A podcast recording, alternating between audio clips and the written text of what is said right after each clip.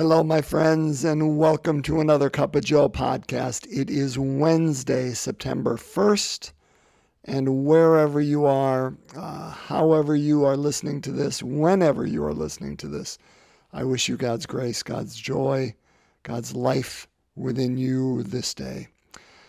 September, can you believe it? It felt like that around here. I don't know where you're listening to this, but where I am uh, speaking it from, uh, it had a tinge of fall in the air this morning, and our kids are off to school, and uh, and we're into a new normal. Certainly have have a ways to go to get into that routine, um, but but we're invited there, and I think our gospel invites us to that same place today. So we're going to read out of Luke again. Uh, we read out of Luke on Monday, where it was Jesus' thesis statement. If you remember, he was in Nazareth and uh, talked about uh, he just had come out of the desert and uh, went to the synagogue, unrolled the scroll to Isaiah 61 and 58, and said, The Spirit of the Lord is upon me because he has anointed me to bring glad tidings to the poor, etc. Right? And the rest of his gospel is going to come out of that place. And we're going to see that today. So after he was there, you know, they almost chucked him off the brow of the hill. He went to Capernaum, and the exact opposite reaction is hap- happened and is happening at Capernaum. And we're going to see that in today's gospel, into that new normal, to that new place he's inviting us. So, Luke chapter 4, just a little bit after the one we read on Monday uh, verses 38 to 44. Okay? So let's break open God's Word together. A reading from the Holy Gospel according to Luke. After Jesus left the synagogue, he entered the house of Simon. Simon's mother in law was afflicted with a severe fever, and they interceded with her about. Let's start this over. That was bad. After Jesus left the synagogue, he entered the house of Simon. Simon's mother in law was afflicted with a severe fever, and they interceded with him about her. He stood over her, rebuked the fever, and it left her. She immediately got up and waited on them. At sunset, all who had people sick with various diseases brought them to him he laid his hands on each of them and cured them. And demons also came out from many, shouting, You are the Son of God. But he rebuked them and did not allow them to speak, because they knew that he was the Christ. At daybreak, Jesus left and went to a deserted place. The crowds went looking for him, and when they came to him, they tried to prevent him from leaving them. But he said to them, to the, other, to the other towns also I must proclaim the good news of the kingdom of God, because for this purpose I have been sent. And he was preaching in the synagogues of Judea. My friends, the gospel of the Lord. Praise to you, Lord Jesus Christ. So, again, let's set the stage. So, it, it starts with the first line after Jesus left the synagogue. Now, this wasn't the synagogue we read about on Monday. We knew he left the synagogue there. They took him to the brow of the hill and were going to chuck him over, and he walked right through their midst. Well, where he walked to was Capernaum. And so he was in the synagogue at Capernaum. I think, had we read yesterday's, and I should have checked back, but I think, if memory serves, he uh, cured a demoniac uh, in the synagogue uh, yesterday, in yesterday's gospel reading. So he was in the synagogue at Capernaum. Capernaum is also in the north, not far from Nazareth. It's at the southern tip of the Sea of Galilee. Uh, would have been where a lot of fishermen were. So clearly, uh, Simon Peter is from Capernaum, right? Because he, they enter the house of Simon here. And so Simon is the one who will eventually be called Peter. So this is uh, Simon Peter. And Simon's mother in law is afflicted with a severe fever. And, and here's my first point that I want to point out it's that next line. So it says Simon's mother in law was afflicted with a severe fever, and they interceded with him about her. And then he stood over her, rebuked the fever, and it left her, and she got up and began waiting on them.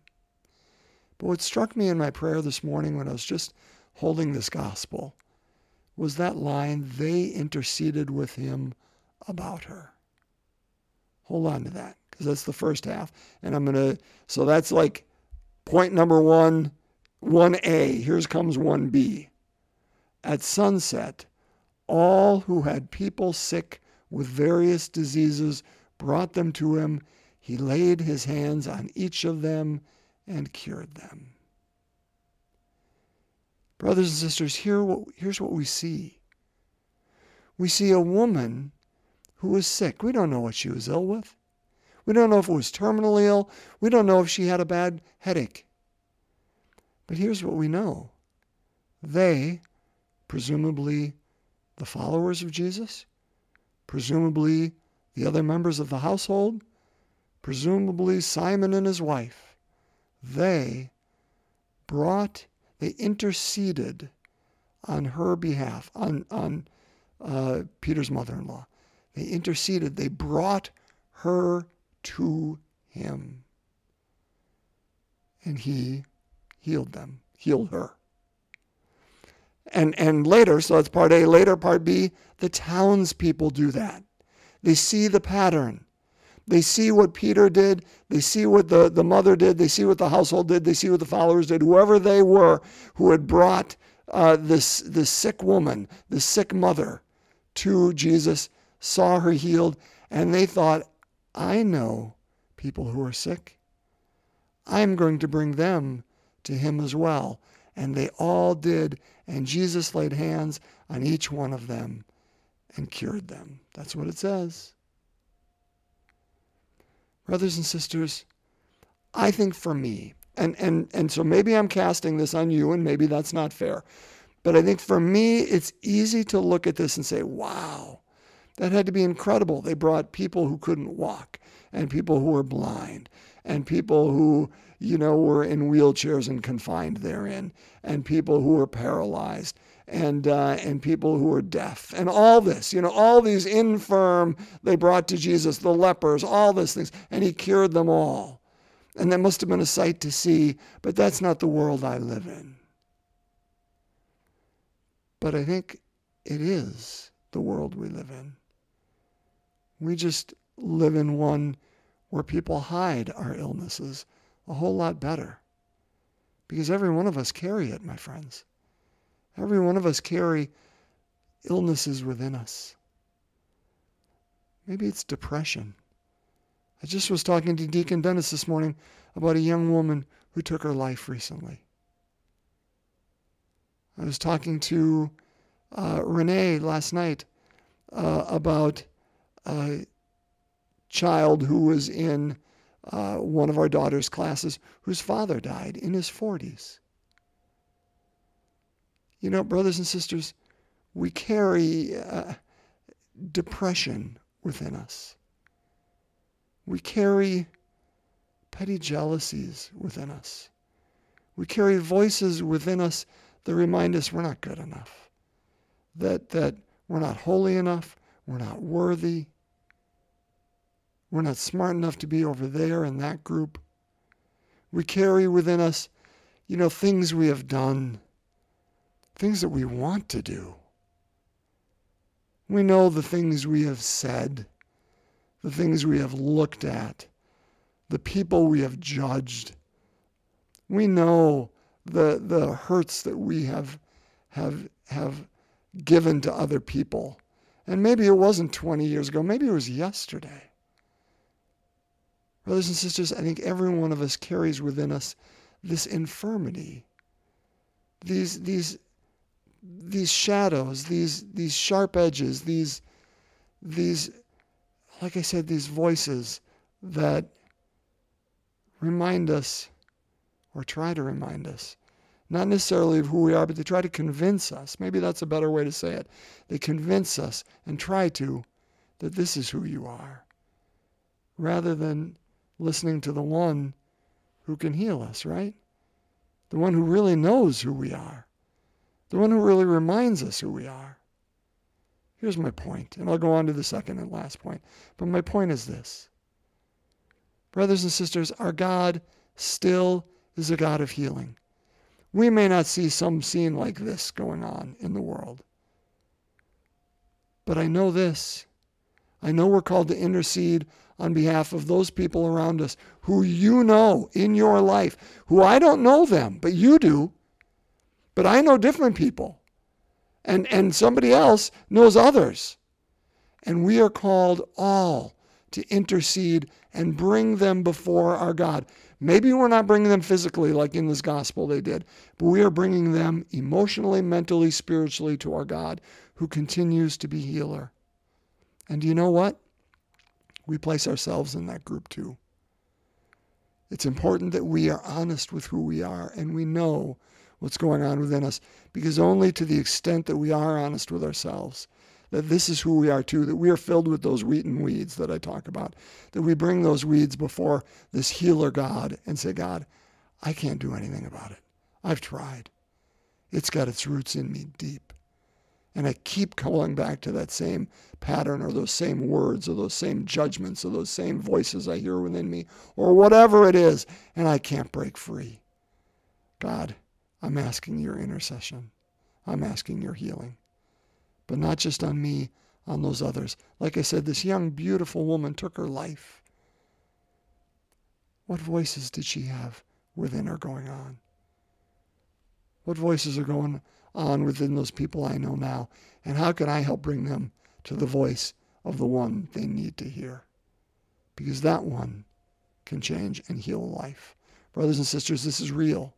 This is real, and it's real today. Second and last point. I love this point where at daybreak. So Jesus spends all this time, you know, they intercede, they bring these people to him, and he heals them. And at daybreak, he goes off to a deserted place. You know, we've always talked about that importance of solace, you know, and solitude. And I sure hope you have a place like that in your life. And if not, ooh, I urge you to carve out some time or, or carve out that place uh, that you can have solitude and silence and listen and be reminded of who you are. But that's not my point. That was just a diatribe, just a tangent. The crowds weren't looking for him, and when they came, they tried to prevent him from leaving them. And he said to them, To the other towns also, and this is the line, I'm going to put this in quotes I must proclaim the good news of the kingdom of God. He did proclaim it in Capernaum. You know, it's that old adage of, of Uh, we attribute anyway to St. Francis of Assisi, right? Preach the gospel at all times. When necessary, use words. He preached the gospel in healing people.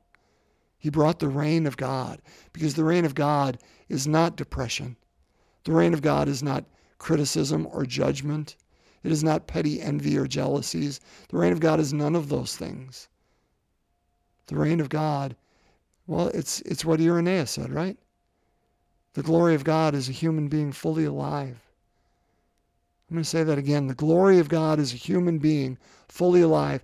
And what Jesus did in bringing them to themselves, in, in allowing them to be fully who they are, he was inviting them to the reign of God because they could glorify him by being who they were in fullness, not in only in, in a in a stilting or, or halting measure because they couldn't bring all of them. Part of them was infirm. Brothers and sisters, we too must proclaim the kingdom of God with our fullness. How do we do that? By being the unique people who God invited us to be. Your unique voice, your unique skills, your unique calling.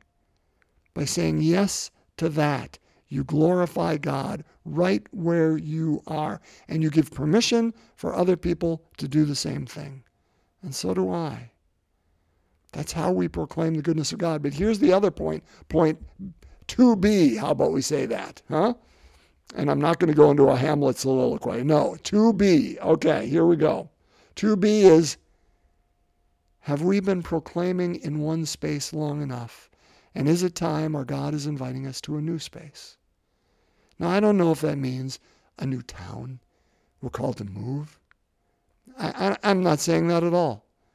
I'm not saying it's calling us to a new job. Maybe it's both. Maybe it's one of the, I don't know. But maybe we're called to get out of the routines that we go into at the times that we go into them about the day and to maybe go in different directions. Maybe go at different times. Maybe see different people because maybe those people need to hear and see who we are and what we have to say too, right? Maybe there are other people to whom the gospel, the kingdom of God, needs to go to. And we, when we get into our routines, um, we see the same people on the same days, uh, at the same times. And maybe we're invited to new spaces, new places at this moment. But only if God's inviting. So I think that's our, our challenge today. That's let's just just chew on the word and allow the Spirit to answer those questions for all of us, okay? So let us pray, my friends.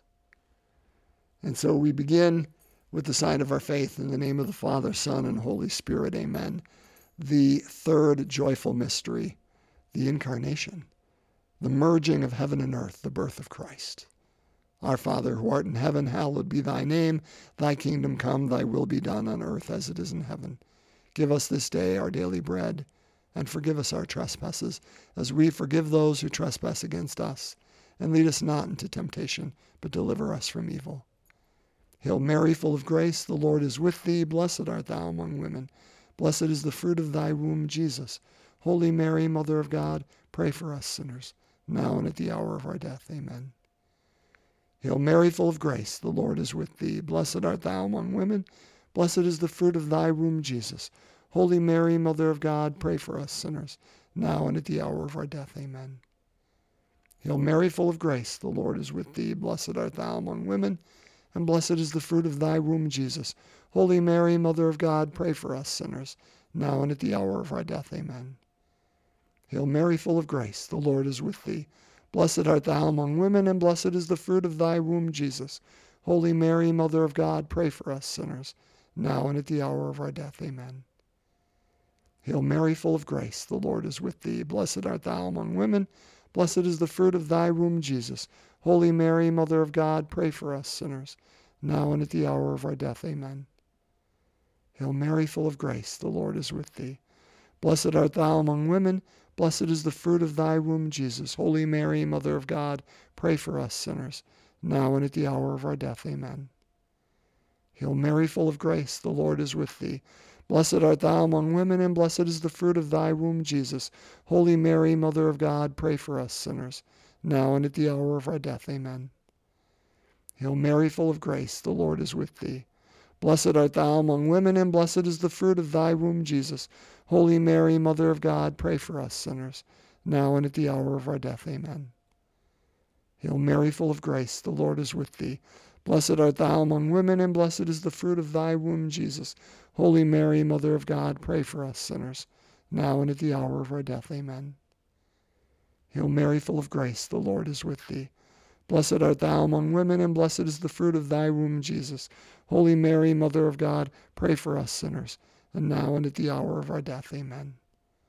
Glory be to the Father, and to the Son, and to the Holy Spirit, as it was in the beginning, is now, and ever shall be, world without end. Amen. O my Jesus, forgive us our sins, save us from the fires of hell, lead all souls to heaven, especially those in most need of thy mercy. In the name of the Father, Son, and Holy Spirit. Amen. My friends, have a wonderful Wednesday. And uh, God's blessings and peace to you. And I look forward to us breaking open God's Word once again tomorrow. God's peace.